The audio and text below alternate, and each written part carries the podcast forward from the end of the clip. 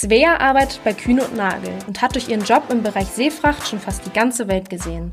Sie ist für 41 Länder zuständig, lernt ganz viele unterschiedliche Kulturen kennen und erzählt uns, wie sich die Seefrachtlogistik gerade so verändert. Viel Spaß bei der Folge!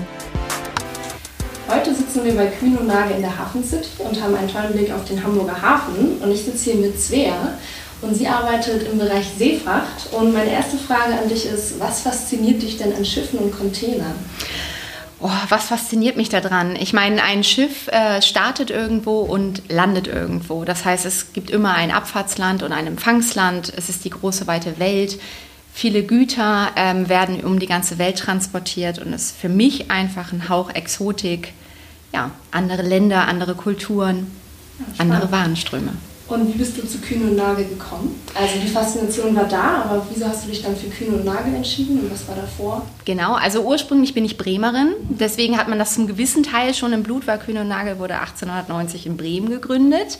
Das heißt, schon als Kind kannte ich das äh, prominente Gebäude an der Wilhelm-Kaisen-Brücke, Kühn und Nagel und hatte eigentlich schon immer die Idee, dass es was für mich sein könnte. Ähm, dann bin ich damals nach Hamburg gezogen, habe hier BWL mit Schwerpunkt Logistik studiert, sehnsüchtig auf den Hafen geblickt und ähm, habe mich damals entschieden, dass eigentlich nichts anderes für mich in Frage kommt. Kühn und Nagel als ähm, globaler Seefracht- oder marktführender Seefrachtdienstleister war dann natürlich für mich die Option hier in Hamburg und eigentlich nur die einzige Möglichkeit, die ich mir vorstellen könnte nach dem Studium. Und du hast dann vor gut zehn Jahren hier angefangen? Genau. Als was hast du angefangen? Als Trainee ähm, im Bereich Verkauf, ähm, Key Account Management. Damals war eine Rolle ausgeschrieben. Die Suche war wohl schon lange. Ähm, es war halt Ende 2008. Das waren wirtschaftlich nicht gerade die stärksten Zeiten, kurz vor der Weltwirtschaftskrise wieder. Und äh, dementsprechend wurde schon länger gesucht nach Bewerbern. Es gab einen langen Prozess. Und ähm, als ich aber hier im, Gespräch, im Gespräch dann auftauchte, hatten wir de facto sofort eine Verbindung und ich war dreieinhalb Stunden, fast vier Stunden zum Bewerbungsgespräch, habe schon Leute direkt aus den Abteilungen kennengelernt und habe dann als Trainee auch schon vier Wochen später hier angefangen. Okay, und wie bist du dann zu deinem jetzigen Job gekommen? Ja, über Umwege, so wie sich das immer gehört. Ähm, ein äh, bisschen Glück, ähm, aber auch einfach Zufälle, die passieren. Also nach einem Jahr ähm, wurde ich dann schon vollwertige Key Account Managerin, zuerst in Deutschland, habe dann zwei Jahre die Region EMEA, äh, Europe, Middle East und Africa gemacht, bin also dann auch sehr viel gereist. Über so 130, 140 Reisetage im Jahr. Also das war sehr spannend. Ich konnte ganz viel von der Welt sehen, was ja auch immer mein Ziel war. Und danach habe ich als äh, globale LCL, also Stückgutentwicklerin, ähm, angefangen, wurde also von der Seefracht intern ähm, ja nicht abgeworben, kann man nicht sagen, wurde ich äh, intern angestellt, um dann ähm, diesen Bereich voranzutreiben. War dann auf globaler Ebene tätig, das heißt wieder die ganze Welt bereist. Ähm, das habe ich fünf Jahre gemacht und basierend auf dieser Tätigkeit bin ich jetzt ins operative Geschäft gegangen, jetzt in eine regionale Rolle im Bereich der Stückgutseefracht. Und was genau machst du da jetzt? Also wie sieht so ein Arbeitsalltag aus? Ja, der fängt früh an und hört spät auf grundsätzlich. Ähm, ich äh, habe hauptsächlich, also ich verantworte 41 Länder in Europa. Das beinhaltet eigentlich alles von, ähm, von Schweden, Norwegen bis äh, Russland, äh, Sachalinsk, also das ist fast schon Japan. Das heißt, wir sprechen über unterschiedliche Zeitzonen, was natürlich auch beinhaltet, dass man ähm, relativ früh anfängt zu arbeiten und ähm, relativ lange ähm, am Nachmittag, damit man mit allen in Verbindung sein kann. Ähm, wie sieht der Alltag aus in diesem Job? Es gibt keinen Alltag. Ähm, das, ist, ja, das ist für mich das Interessante an diesem Job. Ich könnte nicht sagen, jeder Tag ist gleichförmig. Ähm, es hat viel mit operativem Geschäft zu tun. Das heißt natürlich, dass es ähm, ein gewisses Tagesgeschäft an E-Mails und Telefonaten gibt. Ähm, grundsätzlich steht für uns aber der Kunde im Fokus. Das heißt, ich verbringe viel Zeit mit dem Kunden, ähm, Problemlösung für Kunden und all diese Dinge, die definieren dann halt jeden Tag meinen Alltag eigentlich neu. Mhm. Zudem natürlich Reisen zu meinen äh, Teammitgliedern in den 41 Ländern. Ich habe in jedem dieser Land Länder einen ähm, Vertreter der national verantwortlich ist für das Produkt und das heißt, ich fahre dorthin, besuche dort Kunden und ähm, ja, arbeite dort zusammen mit den Kollegen an der Verbesserung des operativen Setups für das Produkt. Verliert man da auch manchmal den Überblick bei den ganzen Ländern und Teammitgliedern? Ja, also äh, den Überblick eigentlich nicht, äh, würde ich sagen. Ähm, das ist das für mich das Spannende, die Komplexität einer Aufgabe. Ähm, parallel kann ich sehr gut an unterschiedlichen Themen arbeiten. Es ist schon so, dass man einen Fokus setzen muss, sonst verliert man sich einfach in der Masse der Themen. Das heißt, ich selber teile für mich natürlich nach Prioritäten ein. Ähm, und dann, ja, die Prio 3 kommt dann natürlich nach der Prio 2. So. Ein gewisses Organisationstalent ist man dann auf jeden Fall. Das auf jeden Fall. Und auch ein bisschen Feingefühl für unterschiedliche Kulturen. Also da muss man sagen, da ist der Finne doch ganz anders als der Russe oder als ähm, Menschen, die in Rumänien arbeiten. Ja. Und ähm, spielt bei euch eigentlich auch Nachhaltigkeit eine Rolle? Ja, natürlich. Also Reduzierung von CO2-Emissionen zum Beispiel? Ja, natürlich. Ähm, wir arbeiten auch äh, ganz viel an diesem Thema. Ähm, wir haben auch einige Kunden, für die wir bis ins Letzte von Tür bis Tür wirklich messen, welche CO2-Emissionen verursacht werden. Und wir haben auch die Möglichkeit, einen kompletten Offset anzubieten ähm, für die Kunden, um dieses Produkt dann kom komplett CO2-neutral zu machen. Auf der anderen Seite arbeiten wir natürlich mit den großen Seefrachtcarriern auf dem Markt zusammen, also den Reedereien, ähm, und haben hauptsächlich ein, die, unsere Auswahl fällt hauptsächlich auf die, die eher in dem grünen Bereich äh, wirtschaften. Die Reedereien befinden sich dort auch in der Transformation. Ähm, auch immer mehr Augenmerk wird dort auf diese CO2-Freundlichkeit, weniger Stickoxide und solche Themen ähm, gesetzt. Und unsere Wahl fällt dann eben hauptsächlich auf die Carrier, die wirklich auch dieses vorantreiben. Okay, damit liegt ihr dann ja auf jeden Fall voll im Trend und seid auf der grünen Seite sozusagen. Ähm, und du hast ja auf jeden Fall schon viel Verantwortung jetzt in deinem Job, vor allem auch mit dem Überblick über 41 Ländern und ja, viel Selbstständigkeit in deinem Job. Ist das eigentlich bei Kühn und Nagel normal, dass man schon mit 36 Jahren so viel Verantwortung zugeteilt bekommt oder bist du da jetzt eher ein Einzelfall? Ich würde sagen, das ist unabhängig vom Alter. Ähm, was ich bei Kühne und Nagel wirklich ehrlich äh, toll finde, ist, wenn man eine Leistung erbringt, dann wird das wertgeschätzt und dann ist es keine Frage des Alters, in welcher Position man ist. Es äh, bringt natürlich einen Anspruch an eine gewisse Flexibilität mit sich, ähm, auch Reisebereitschaft. Das ist grundsätzlich im Bereich der Logistik wichtig, weil bei all der Digitalisierung wir natürlich immer noch Menschen sind, die miteinander äh, in Kontakt treten und je mehr Face-to-Face -face wir machen, desto besser eigentlich. Ähm, das hat die besseren Erfolge und nachhaltiger wirklich.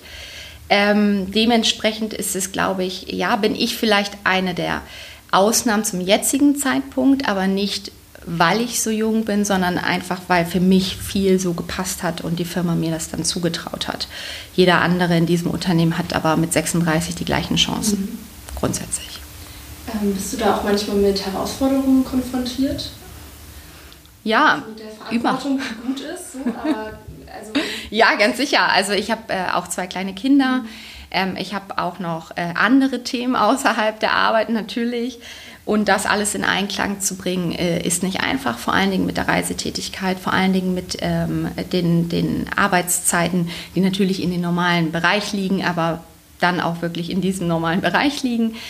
Ähm, das ist aber alles eine Frage der Koordination und wie man das organisiert. Dafür braucht man natürlich auch Rückhalt zu Hause und ähm, die Firma gibt mir aber alle Freiheiten, um das für mich gut zu organisieren. Okay. Und Erzähl doch mal eine Geschichte von deinen Reisen. Also ich stelle es ja. mir auf jeden Fall sehr spannend vor, viel unterwegs zu sein, in verschiedenen Kulturen unterwegs zu sein und da geht ja bestimmt auch mal was schief. So ja. ja, da gibt es ungefähr 12.000 Geschichten. Ähm, das ist nicht so einfach, jetzt die, die interessanteste daraus zu picken, aber vor einiger Zeit bin ich nach Mexico City das erste Mal gereist oder vor einiger Zeit, sechs Jahre, oh mein Gott, das ist eine lange Zeit eigentlich. Ähm, und äh, habe einen Kunden besucht in Guadalajara. Ähm, bin dann aus Mexico City nach Guadalajara gereist und von da aus dann ins Auto und dachte, okay, wir haben 15 Kilometer zum Kunden, wir haben drei Stunden, es sollte reichen. Siehe da, Verkehr in Mexiko ist auf jeden Fall ein interessantes Thema. Äh, es war nicht nur wirklich so, dass es auch, dass ich richtig Angst hatte, was hier passiert auf der Straße. Ähm, wir haben es nur knapp geschafft. Ähm, bei 14 Kilometern war das natürlich interessant. Also für drei Stunden, das war schon eine ordentliche Tour. Ähm, dann waren wir bei dem Kundentermin. Es war wirklich sehr nett. Der Kunde hat uns abends noch zum Barbecue eingeladen. Ich musste aber rausfliegen, musste leider absagen. Also es aber war wirklich ein tolles Meeting. Ich also wieder ins Auto, hatte noch mal vier Stunden bis zum Abflug meines Fluges, dachte, alles wird gut gehen, bin dann am Flughafen angekommen nach drei Stunden, gucke auf die Rückbank und hatte meinen Laptop beim Kunden liegen lassen. Das war natürlich äußerst unpraktisch, weil wir natürlich mittlerweile darüber sprachen, es war halb sechs.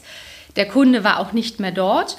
Also war mir völlig klar, ich kann es zeitlich nicht mehr schaffen. Ich also wieder ins Taxi, runter nach Guadalajara, wieder drei Stunden mich zurückgequält. Die Putzfrau machte mir die Tür auf, reichte mir wortlos diesen Laptop, weil sie schon gehört hatte, dass irgendwas los war, dass irgendjemand von außerhalb was sucht. Ich habe mir diesen Laptop geschnappt, wieder ins Taxi, wieder drei Stunden zum Flughafen zurück, hatte natürlich meinen Anschlussflug verpasst und habe dann am Guadalajara Flughafen geschlafen, weil kein Flug mehr rausging. Es war auch kein Hotelzimmer mehr da.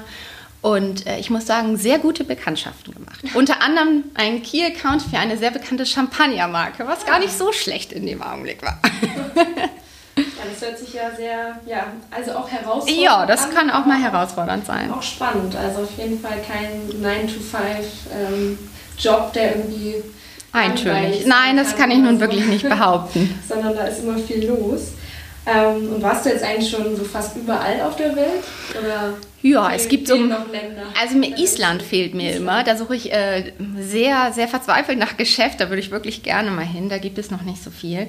Ähm, grundsätzlich natürlich Urlaubsorte äh, wie die Seychellen oder die Kanarischen Inseln, die sind nicht so häufig in der Logistik frequentiert. Auch da hätte ich Interesse.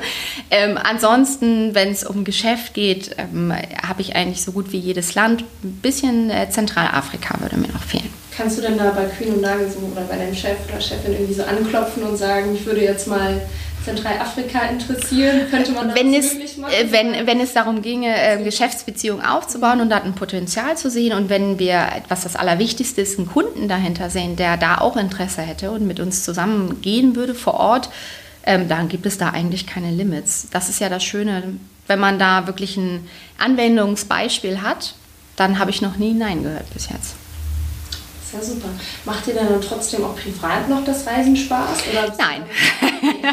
Nein, natürlich, äh, ich bin immer noch gerne in anderen mhm. Ländern unterwegs. Das ist nicht vorbei, ähm, aber ich fliege privat eigentlich so gut wie gar nicht und ich ähm, also bin auch häufig nicht in Hotels. Privat campe ich gerne. Ich habe es sehr gerne wenn, wenn überhaupt Glamping ist noch so für mich eine Option. Ich schlafe in einem Bulli. Ähm, das sind für mich privat eher meine Optionen, die ich dann suche. Äh, für mich reizt mich das Fünf-Sterne-Hotel in Singapur einfach nicht mehr. Ja. Aber das ist ja schön, ich habe den Ausgleich äh, durch die Arbeit. Dann ja, dann beides. Ist ja auch schön. So, die Mischung macht es dann. Ne? Welche Kompetenzen muss man denn sonst noch so für deinen Job mitbringen? Also man muss auf jeden Fall den Über Überblick behalten, ja. irgendwie reisefreudig sein, auch irgendwie offen für verschiedene Menschen und Kulturen. Aber muss man noch irgendwelche zum Beispiel mathematischen Fähigkeiten oder so mitbringen? Ja, also es ist natürlich, ich habe auch finanzielle Verantwortung, das heißt, ich verwalte auch das Budget für diese 41 Länder. Ähm, dazu gehört eine gewisse buchhalterische Grundbildung, die man haben muss. Ähm, ein Gefühl für Zahlen. Ähm, alles, was wir hier tun, ähm, lässt sich natürlich auch kalkulatorisch nachvollziehen. Das heißt, auch das muss gegeben sein. Ähm, Präsentationsskills, äh, viel Englisch und Englisch hier, ähm, muss man natürlich haben, weil man sehr häufig auch präsentiert in größeren Gruppen vom Management und auch vor Kunden. Aber all diese Dinge lassen sich natürlich erlernen. Grundsätzlich muss man relativ flexibel und kreativ sein. Ich denke, das ist wirklich das, was man hier braucht, ähm, da Kühn und Nagel ein sehr entrepreneur-ähnliches Unternehmen ist und dementsprechend ähm, wirklich eigentlich nach Leuten sucht, die kreativ in gewissen Situationen sein können, weil das ist in der Logistik so. Es ist nicht alles festgeschrieben.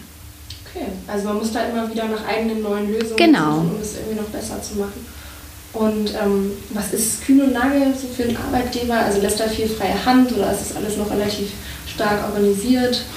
Gut, ich meine, wir sind natürlich ähm, äh, ein strukturiertes Unternehmen. Wir sind ein weltweit, ein weltweit tätiger Konzern. Das bedeutet natürlich, haben wir eine gewisse ähm, Matrixorganisation und einen Aufbau. Innerhalb dieser Organisation oder innerhalb dieser Position, die man dann aber hat, zum Beispiel jetzt wie ich auf regionalem Level in Europa, habe ich wahnsinnig viele Freiheiten, was ich tun kann. Natürlich immer alles validiert, ja, mit Hand und Fuß. Ähm, das ist vielleicht so ein bisschen äh, das Herz auch von Kühn und Nagel. Äh, wir sind ein wahnsinnig zuverlässiger Logistikprovider. Ähm, das ist uns wichtig. Wir treffen keine Bauchentscheidungen in dem Sinne. Aber in diesem Rahmen ähm, kann man sehr frei agieren. Okay. Und kann ich jetzt eigentlich auch mein Paket äh, nach China schicken lassen über euch oder wer ist da sonst der klassische Kunde? Ja, äh, der klassische Kunde ist nicht der Privatkunde, ähm, sondern sind Firmen. Wir arbeiten ähm, Business to Business, also wir sind der Dienstleister, die, die direkt mit den Firmen arbeiten.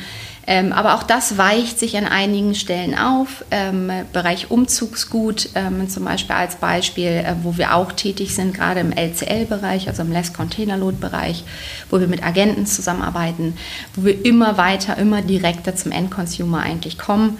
Ähm, heute ist das Business eher B2B. Also. Wir mit Firmen direkt. Also mit meinem Paket nach China wird es dann eher nichts. Ähm, sagen wir so, wenn du dich zusammentust mit vielen anderen, ihr eine GBR ausgründet und das dann mit Kühn und Nagel verschiffen wird, dann bin ich dein Ansprechpartner.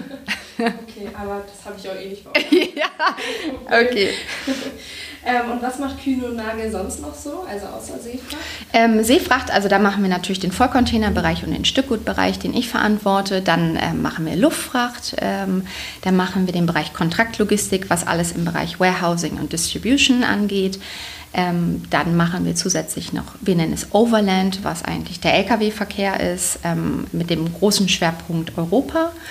Und ähm, das ist quasi das komplette Paket, was Kühn und Nagel da abbilden kann. Zusätzlich haben wir einen Bereich, der heißt Integrated Logistics, was so ein bisschen übergreifend ist, alle Business Units vereint und dem Kunden ein neutrales Produkt anbietet. Ja.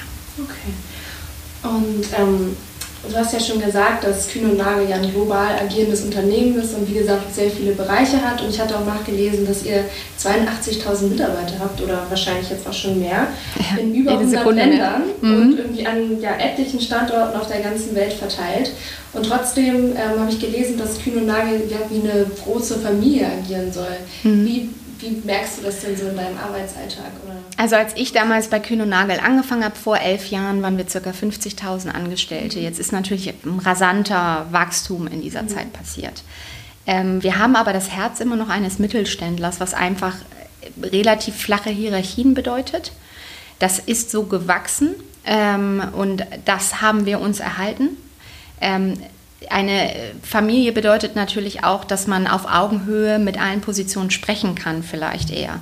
Und so ist es bei uns. Also es ist schon so, dass man Zugang hat zu dem Top-Management, einfach nur, weil man vielleicht ein wichtiges Thema hat. Dann wird hier nicht eingefordert, dass man gewisse Kommunikationswege einzuhalten hat, sondern ich zum Beispiel spreche auch direkt mit unserem Management-Board-Member für Seefracht, obwohl dort eigentlich Leute zwischen sind. Das heißt, wir sind sehr eng in diesem Austausch und immer getrieben von der Idee, für den Kunden eigentlich die beste Lösung zu finden unabhängig davon, wie wir eigentlich aufgebaut sind intern. Okay. Kann man dann mit der Person auch mal zusammen Mittagessen? Ja, das passiert auch. Also normalerweise passiert das aus Versehen, dass auf einmal wir haben in der Kantine große Tische, ähm, was ja auch die Idee ist, äh, die Leute mehr zusammenzubringen von anderen Business Units und äh, dann setzt sich einer neben ein, der ist halt im Management Board für Informationstechnologie ähm, und dann spricht man, ja, und das passiert, ganz sicher. Und das ist vor allen Dingen in den Standort in der Hafen City so, dass ja einfach auch ähm, Herr Kühne manchmal im Fahrstuhl ist oder Karl Gernand, unser Chairman. Und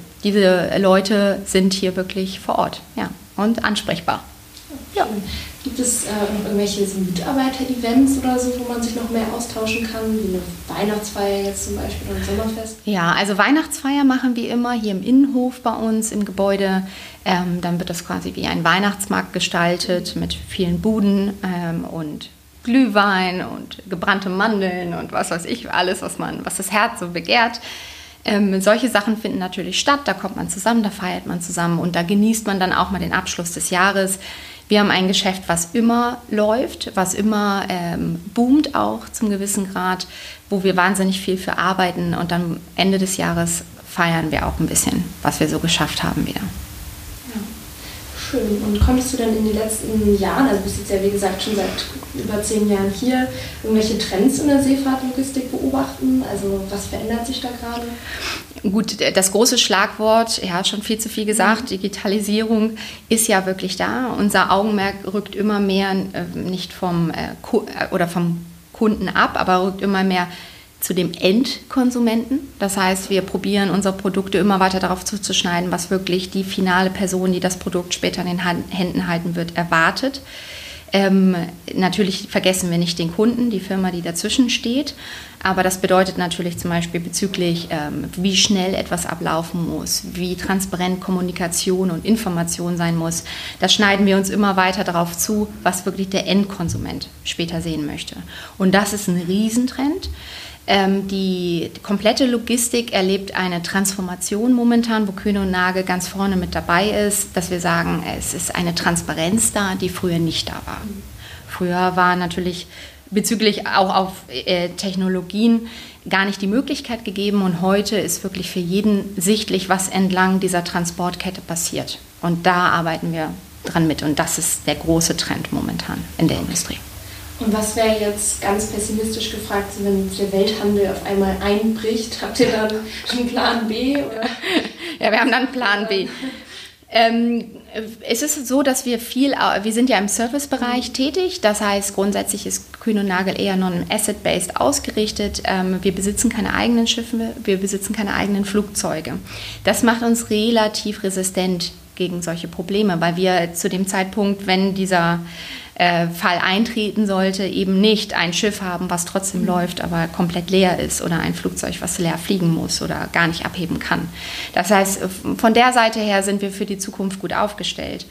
Ähm, Grundsätzlich ist es so, dass unser ähm, Serviceportfolio sich über mehr, also sie immer mehr ausweitet und dass wir natürlich auch Technologielösungen mittlerweile auch an andere Kunden anbieten und nicht mehr nur noch den rein physischen Transport der Güter. Das heißt, und dieses Produkt würde trotzdem bestehen bleiben. Weil Visibility bezüglich trans äh, globaler Supply Chains, wenn man all diese Wörter stretchen möchte und benutzen möchte, ähm, das wird weiter gebraucht werden. Ja. Okay. Seid ihr da auf der sicheren Seite auf jeden Fall. Aber es ist ja auch jetzt nicht gesagt, dass es wird immer, es, es, es können viele Dinge passieren. Äh, es kann, ähm, es kann Force Majeure passieren, was äh, die auch mhm. Umwelt ähm, Einflüsse zum Beispiel mit einbezieht als Risiko. Ähm, aber das ist eben genau das, wie wir uns, darum stellen wir uns natürlich nicht einseitig auf, sondern ja. breiter. Perfekt. Hast du denn noch einen persönlichen Tipp jetzt für Berufsstarter, also Studierende oder Auszubildende und Schüler, ähm, was die jetzt machen sollten, wenn die jetzt sich fragen, ähm, ja, was soll ich was soll ich tun? Genau, was soll, was ich, soll ich, mit also, meinem Leben anfangen? Wie, oder wie war das bei dir, wenn du jetzt zurückdenkst, als du in dieser Situation warst? Mhm. Was hat dir da geholfen? Ja. Also mir hat grundsätzlich äh, geholfen, dass ich mir darüber klar wurde, dass ich gesagt habe, andere Sprachen und andere Kulturen, das ist für mich wichtig. Ich möchte äh, fünf spreche ich, ja. Ähm, und das ist äh, das, was ich eigentlich auch im Beruf weiterführen wollte und das ist das, was ich in der Logistik gefunden habe. Ich kann in die Länder reisen, deren Sprache ich spreche, ich kann mit denen telefonieren. Das ist für mich, das hat für mich einfach viel Schönheit. Das mag für jeden anders sein. Aber wenn man sagt, man hat Interesse an anderen Kulturen, man hat ein gewisses Fable für Sprachen und äh, man ist auch in der Lage, sich hineinzuversetzen in andere Kulturen, dann ist die Logistik ein ganz interessantes Feld, weil da hat man nun wirklich mit allen Ländern auf der Welt zu tun und das sehr intensiv auf Business-Ebene, das ist nochmal was ganz anderes, als dorthin in Urlaub zu fliegen.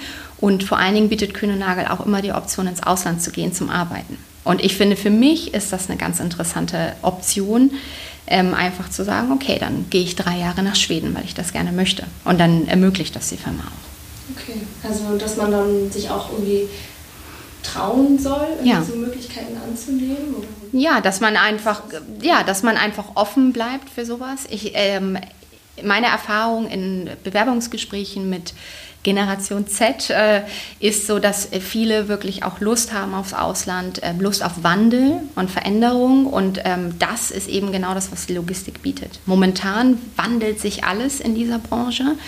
Und man hat auch noch die Möglichkeit, diesen Wandel in anderen Ländern zu beobachten. Deswegen würde ich sagen, ich finde es ein interessantes Feld, gerade für Leute, die da ihr Interessen ihre Interessen haben. Achso, dann führst du auch selber Bewerbungsgespräche? Ja, genau. Okay. Wenn ich äh, auf Länderebene einstelle, mhm. letzte Woche war ich in Ungarn, ähm, dann möchte ich natürlich schon schauen, wen wir da einstellen und äh, möchte die richtigen Erwartungen natürlich auch. Und worauf achtest wecken. du da am meisten? Also was müssen die Menschen auf jeden Fall mitbringen, eingestellt zu werden? Mm, Euphorie, äh, Leidenschaft. Es ist wahnsinnig wichtig in diesem Geschäft, ähm, sich nicht abzustumpfen und immer weiter nach Innovation zu suchen, weil wenn man stehen bleibt, dann hat man ein Problem. Und ähm, ich, deswegen sage ich, habe ich häufig mit den jüngeren Leuten ähm, da zu tun, die das wirklich mitbringen und die sagen, ich bin flexibel, ich habe total Lust, ich bin bereit, was Neues auszuprobieren. Weil man muss natürlich hier on the job auch viele Sachen lernen. Die kann dir kein Studium mitgeben und eine Ausbildung kann dir auch nur eine gewisse Idee davon geben. Es wird alles anders sein, sobald man diesen Job dann jeden Tag tut. Also wenn man dann mit Euphorie dabei ist, dann sagt ihr auch als Kühn und Nagel, du kannst bei uns irgendwie mitkommen und alles lernen, was du brauchst. Absolut. Also das ist wirklich grundsätzlich das, was wir suchen, Leute mit einer Leidenschaft. Ähm, das Fachwissen ist natürlich die Basis, aber darauf kann man, das kann man aufbauen, das kann man ausweiten, aber es muss eine Leidenschaft dabei sein, sonst, sonst klappt es nicht. Ja, perfekt. Ja, ja, dann bedanke ich mich für das schöne Gespräch. Sehr gerne. Die interessanten Einblicke. Und jetzt machen wir noch eine kleine Tour durch Kühn und Nagel. Ja, das machen wir. Schon wieder eine Folge vorbei und einen spannenden Gast getroffen. Also ich hatte auf jeden Fall viel Spaß. Wenn du noch mehr Informationen über Unternehmen bekommen willst, dann klick doch mal auf frühstarter.de oder besuche uns auf Facebook oder Instagram. Und vielleicht sieht man sich ja auch mal auf einer Exkursion. Tschüss!